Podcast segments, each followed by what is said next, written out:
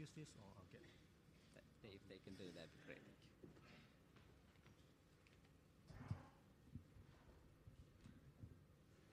Good morning, and thank you for uh, giving me this opportunity to speak. I want to talk about, the, I think we are on the fifth of a series, which is um, The Son of Man Deals with Life. And Pastor was gracious enough to give me one of the toughest one, turmoil in lives. Sufferings, uh, for most of us, is very common. Uh, I... Um, I hate to even ask a raising of hands, because if I were to, I have a feeling all of you would raise your hands, because there have been a lot of sufferings in all of our lives. That's kind of commonality. I was nine years old when my younger brother died in my hands. He was five days old.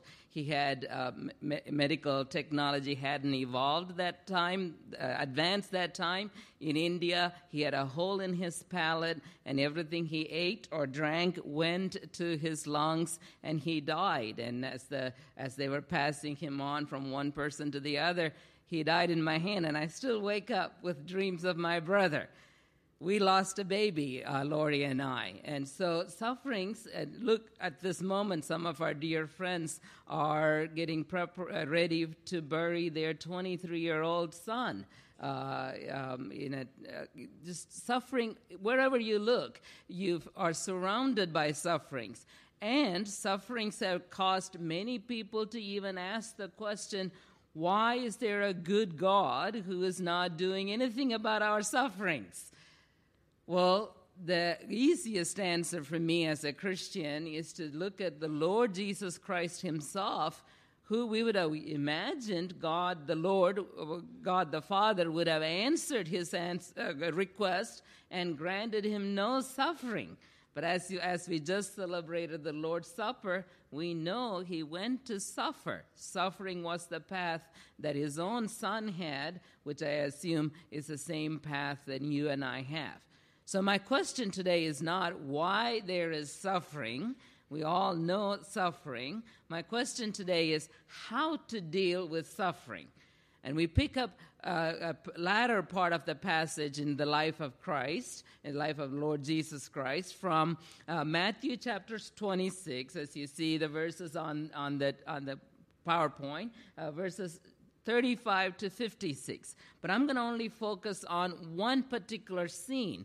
Let me set us in the context. The story begins with uh, the Lord on the night before he was about to die, meeting up with his disciples. This is the very last time. All twelve disciples and the Lord are there, and he meets with them less than eighteen hours before he dies, and he establishes a lot of things. If we put combine Matthew, Mark, Luke, and John, he even washes their feet and introduces uh, Lord's Supper, as we see, and offers his body, uh, bread and a wine, as a symbols of his body that is to be broken there within the next eighteen hours, and the blood that will be shed within the next uh, eighteen hours for the sins of the people.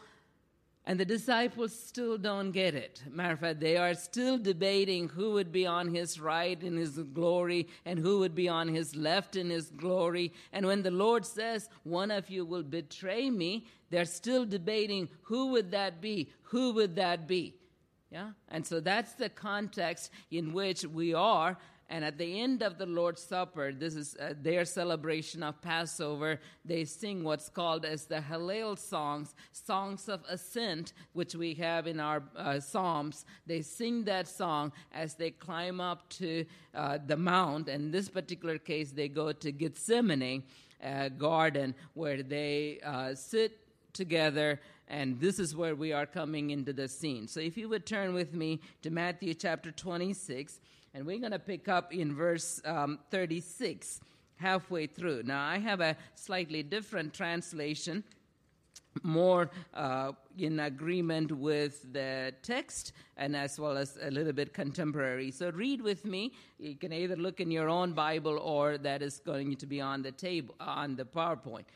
When Jesus went to a place called Gethsemane, with his disciples, now eleven of them are with them, Judas had already gone, he said to them, sit here, and he went, to, went away to pray.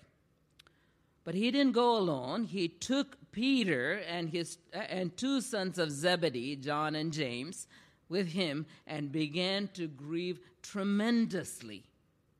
He said to them, my heart is greatly grieved, even to the point of death.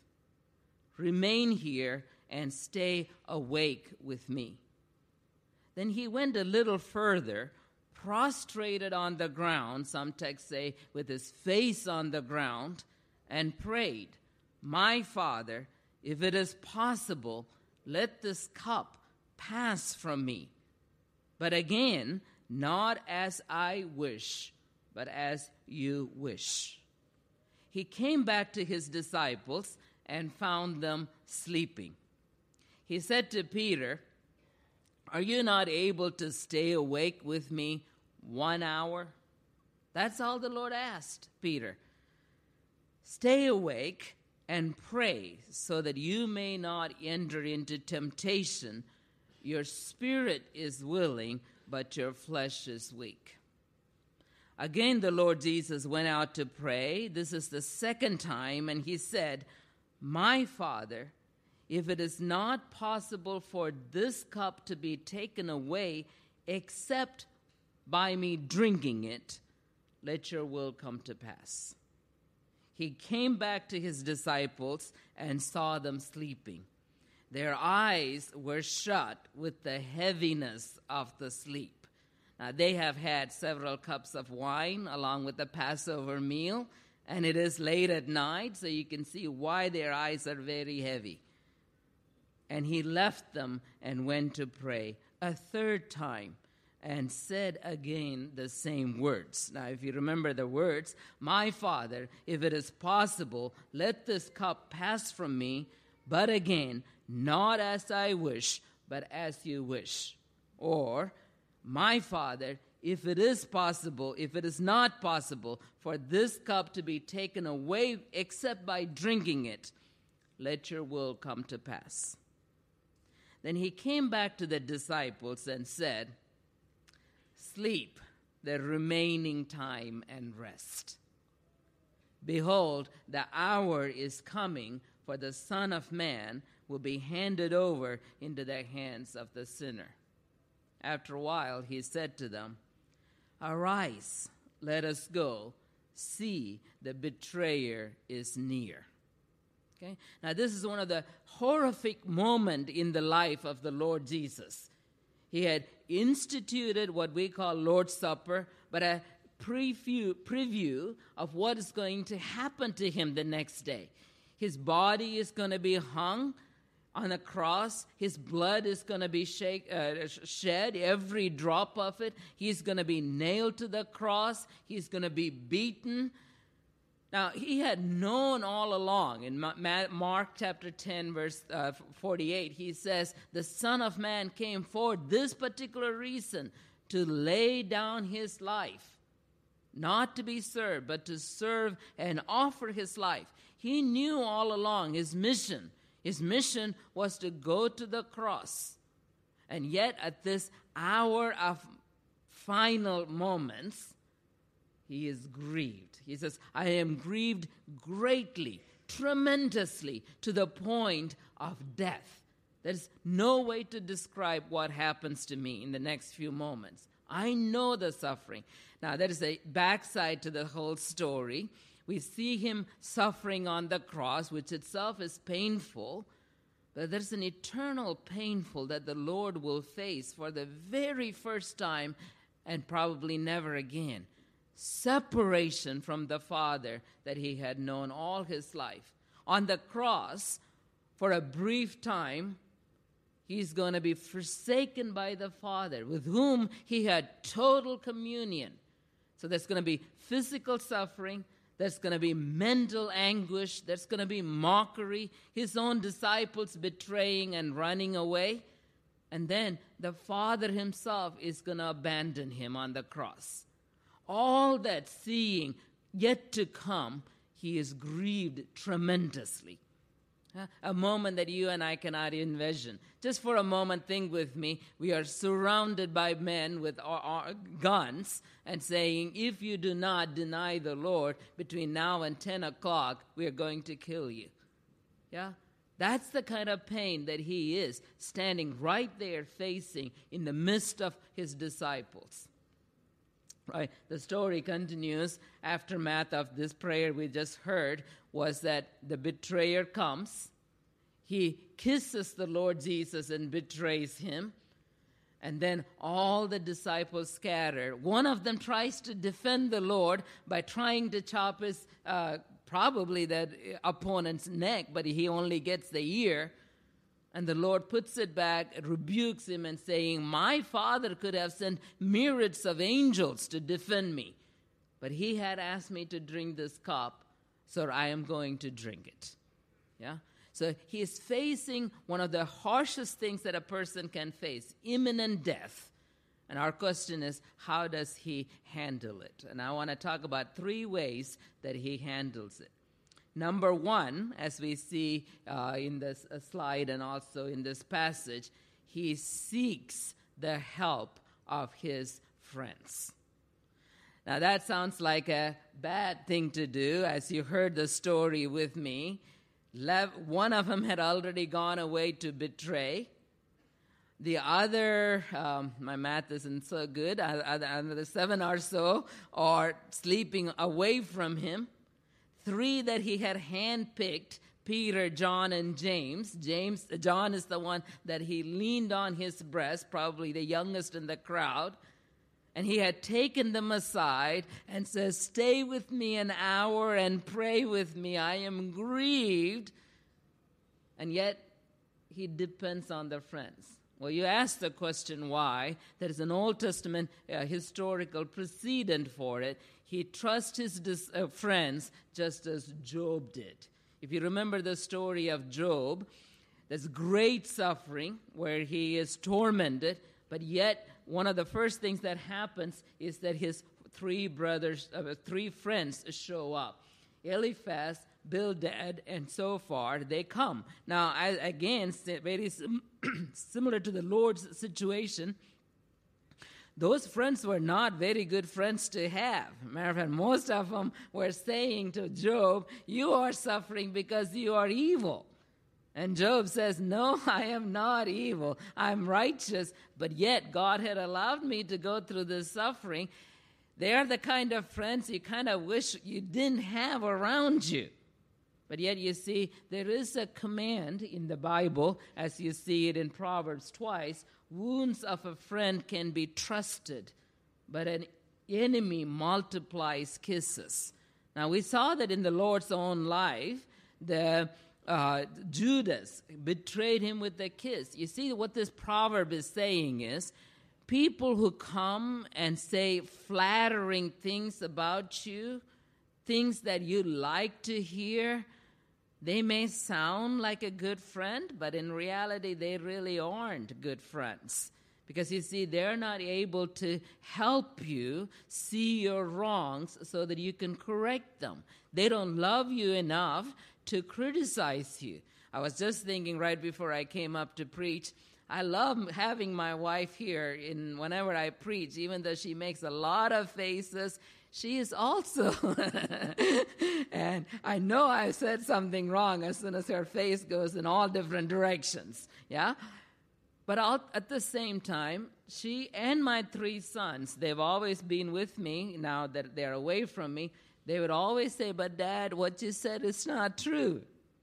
I really liked hearing that, even though it is painful to hear. As I'm driving home, well, not in Singapore, as we are going in M R T, and she says, or he, the boys say, Dad, you said this. That didn't happen that year. Or that story did not happen that way. Or that's not how I understood that passage. You see, a true friend could be trusted, even though they don't seem like people that you can trust. But an enemy, on the other hand, gives you a lot of kisses. There's another proverb that talks about brothers. Do not forsake your friend or the friend of your father, and do not go to your brother's house when disaster strikes you, Better a neighbor nearby than a brother far away. In India, we have this phrase called blood is thicker than water. Ah, you may have, I, by the shake of your heads, I realize that's a Proverbs here too. But there's something different about a brother and a, uh, and a friend. Brother is obligated to love you, so he's not going to tell you the truth. Now, I had no brothers. I lost both my brothers at childhood. But I love my friends because the friends are able to correct me when they need to be corrected and are there when times of need. I remember many times in my life, even last week, there was an important decision that I needed to make, and I called a friend of mine. We Skyped and discussed for an hour, and that meant a lot to me. And that's what this passage says, do not forsake your friend. I do want to say one more thing. Friend of your father. We're at a generation we don't seem to think our father's friend has a lot of wisdom. The older I get, the more I realize older folks have lots of wisdom. They've done the same mistakes that we are right now making. Yeah, and that's why they have the wisdom to turn around and say, don't do that. That is not helpful. So the first thing that the Lord Jesus did is he sought the help of friends. What was the second thing that the Lord did? The second thing that the Lord did was to ask that the turmoil may be removed, right? Now you hear him three times pray, Lord, if it is your will, Father, if it is your will, let this cup go away from me. He knew that's the reason he came for. He repeatedly said, three times he said to the disciples, I'm going to go down to Jerusalem where they are going to betray me, beat me, kill me. And yet, at the last moment, the night before, he says, is there a second plan, Father? Is there an another way? I don't have to drink this cup. I don't have to be separated from you. I don't have to be killed. Is there a second plan? But the Lord never answers him at this moment, so he says, but not my will, your will be done. But repeatedly, he doesn't hesitate to ask. Again, he is following a principle that he learned from the Old Testament, Elijah. If you remember the story of Elijah, there was famine, and he had uh, uh, um, called on the Baal's priest, and they had a showdown where they called on Baal all the time, I mean, all through the day. Baal never showed up. At the end, uh, Elijah brings down the fire with one simple prayer, but yet there is no rain. So he runs back and is praying for uh, rain. Well, he sends his, uh, his servant out to see, hey, is there any rain out there? By the way, he had told the king, your wheel's going to get stuck in the mud. But there is still dryness outside. So he tells his servant, go and see, is there any rain? Well, the servant comes back and says, no, there is no rain. So Elijah prays a second time and sends out the servant. He does it seven times. And finally, the servant comes and says, yeah, there's a little cloud the size of my hand. And Elijah outruns the king to tell the truth. And as you know, there was heavy rain. Yeah, the Lord Jesus knew there are times that you do pray. Now, we know another story where um, uh, Paul prays three times for a thorn in his flesh to be removed, and the Lord does not answer. So how do we pray? Matter of fact, I want to give a couple of principles. I want to start with one that says, when you pray, this is the Lord in the Sermon on the Mount, he says, do not keep on babbling like pagans. They think that they will be heard because of the many words. Do not be like them, for your Father knows, look at the words, what you need before you ask him. I'll give you a simple illustration. If my sons come and say, Dad, I'm hungry, what is for lunch? I would say, let's go to the kitchen and see what we can and take a peanut butter jelly sandwich or something for them, because I know my sons need Peanut uh, food. Uh, they need some. They need lunch. They need sustenance. But what if my son were to say, Dad, I really would like a Mercedes? My answer to him would be, I like one too. Yeah, I know that is not a need that he has. Yeah, peanut butter and jelly sandwich, that is a need. That's a survival. Our Heavenly Father knows them. But you see, there are a lot of people that think if you speak a lot of words, and especially fancy words with thee and thou, somehow the Lord hears us. That is not true. With the Lord, he hears them. Matter of fact, there's another passage that says, don't be like the Pharisees, stand in the marketplaces and street corners and pray, not so that the people would see you and think, what a great prayer warrior he is. Instead, go into the secrets of your house and say your prayers quietly to the Father. The Father who hears them will answer them in publicly. Yeah? So how do we pray? Well, there are a couple of things I do want to talk about prayer. Number one is earnestly. That Luke eighteen story is about a lady that goes to an unrighteous judge. This particular judge neither fears God nor fears people. Ruthless judge. But this lady will not give up. She went day after day after day and asked him, Lord, um, Judge, please listen to my case. And finally, the judge says, I don't fear God, I don't fear man, but I'm tired of this nagging lady. So I am going to listen to him. Now, there is something about this prayer. This is not saying that you nag God to get your way. Remember, we already saw the Father already knows what you need. You don't give up. Like Elijah, you pray seven times. Like the Lord, you pray three times. Or like Paul, you pray three times. Or however times you come. I pray certain prayers I have been praying for the longest time. My mom prayed for my grandfather's salvation for about forty-five years. And at deathbed, he accepted the Lord. Yeah? That's the kind of prayer it's talking about. Not nagging the Lord. Just don't give up.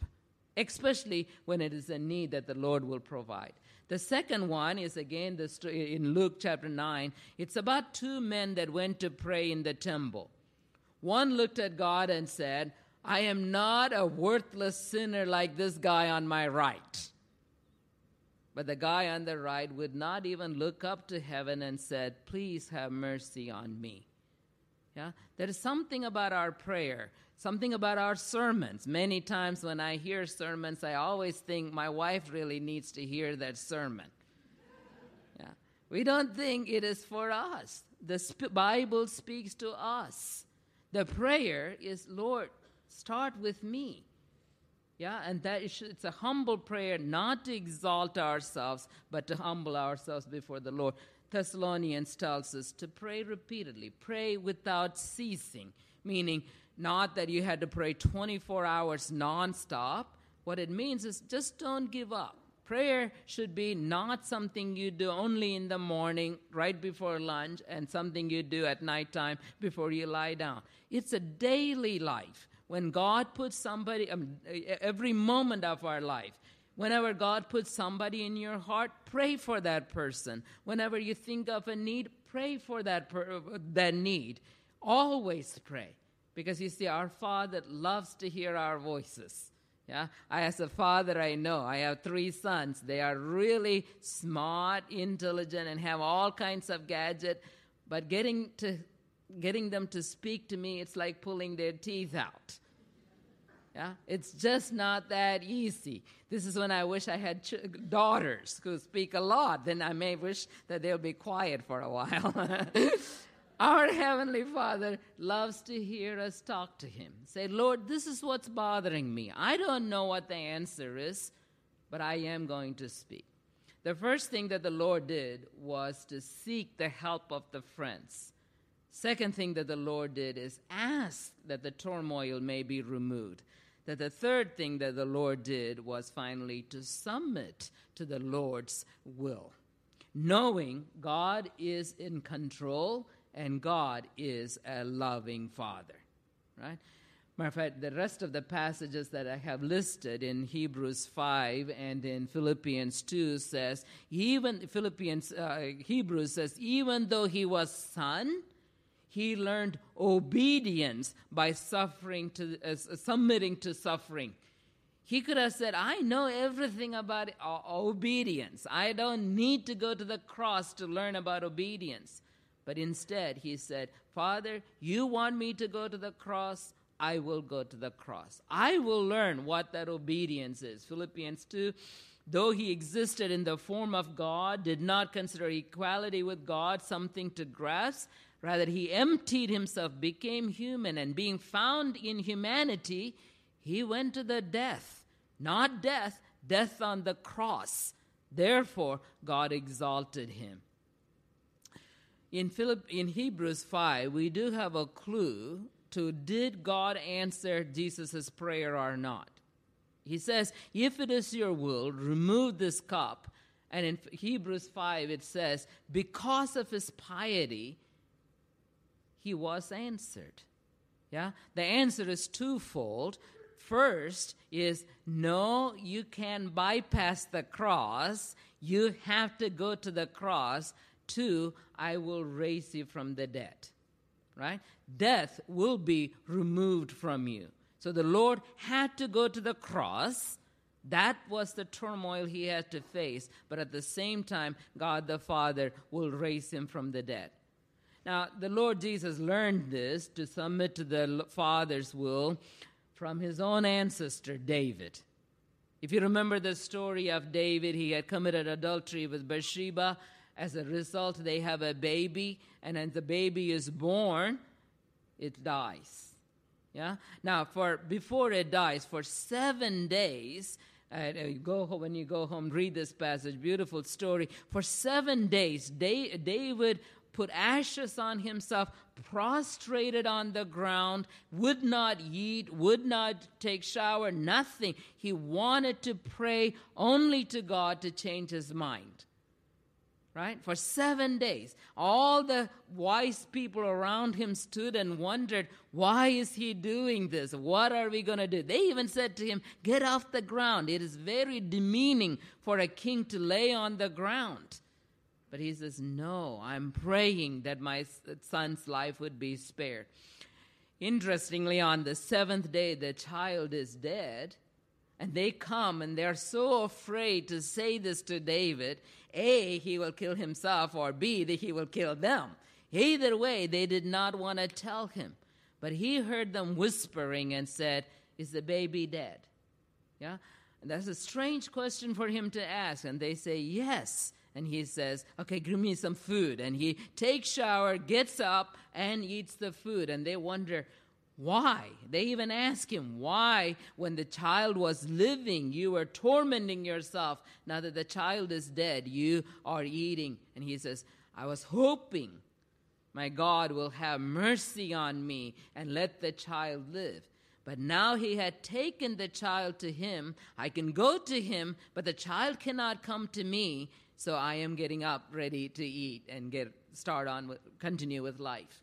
The Lord Jesus learned there are times you ask the Lord, uh, God the Father, for your turmoil to be removed. But when it fails, you submit, knowing he is in control, knowing that he loves you. We have this beautiful verse in, in, in Romans. Who shall separate us from the love of Christ? Shall trouble or hardship, persecution or famine, nakedness, danger or sword?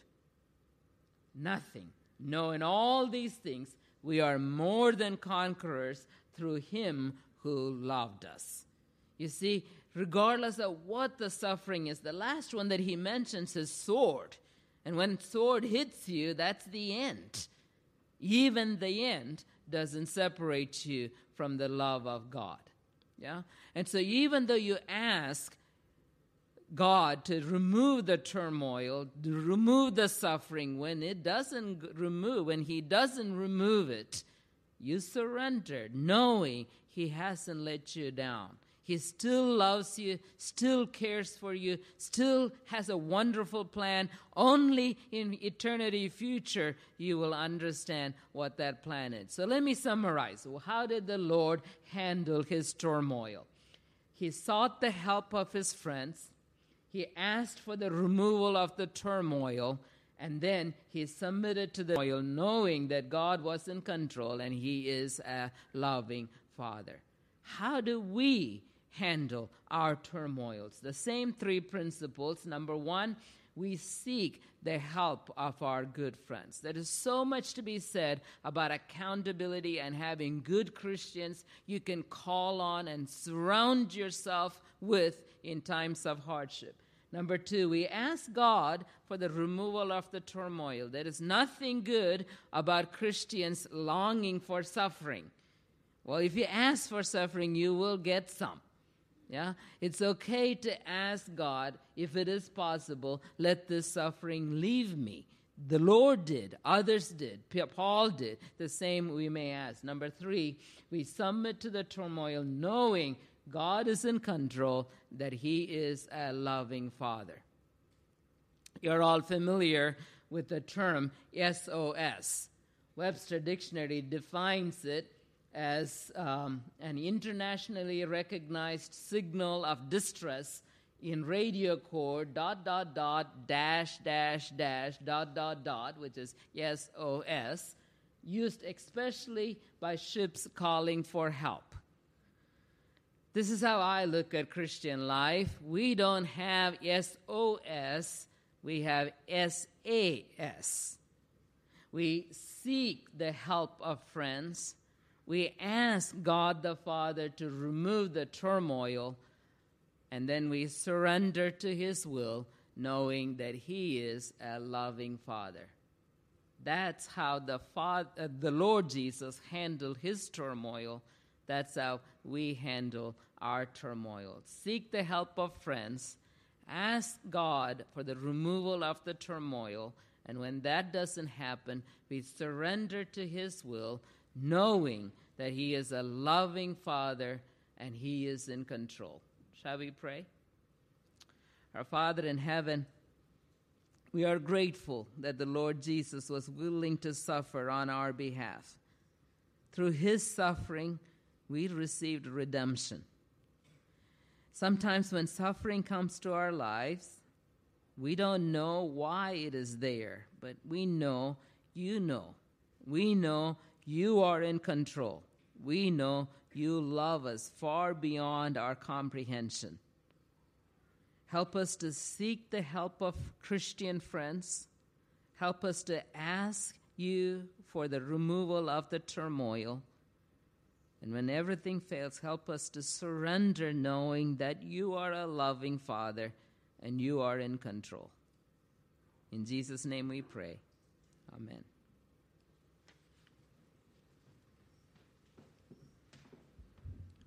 Uh, can I ask the music team to come and help us with the closing song? Let's do um, Great Is Thy Faithfulness.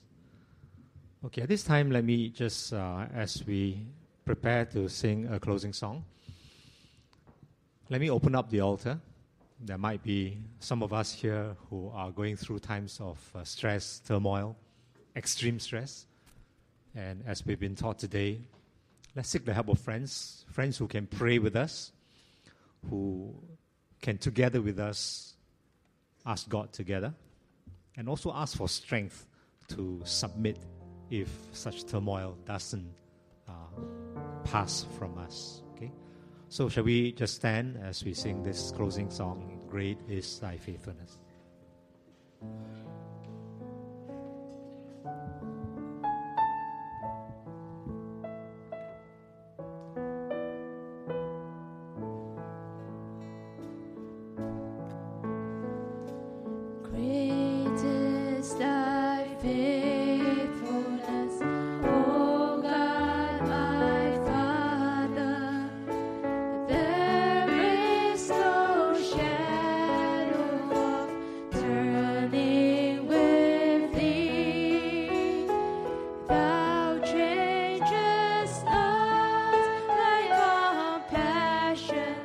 If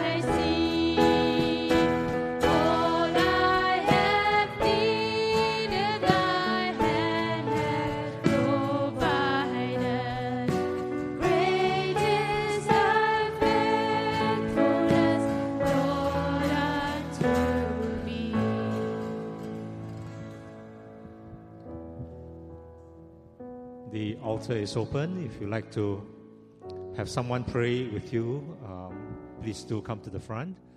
Uh, and as I end in uh, a closing prayer, uh, some of you might like just to uh, to sit down and just reflect upon who are the friends that God has provided in our lives, uh, whose help we can seek. What are the prayers that we need to ask God for, for deliverance? And then what are the prayers that we need to have so as to submit to what God has in store for us? So let's pray together. Father, we give you thanks for your word to us this morning, the supreme example of our Lord, our Master, our Savior. He sought the help of his friends. He asked you for deliverance.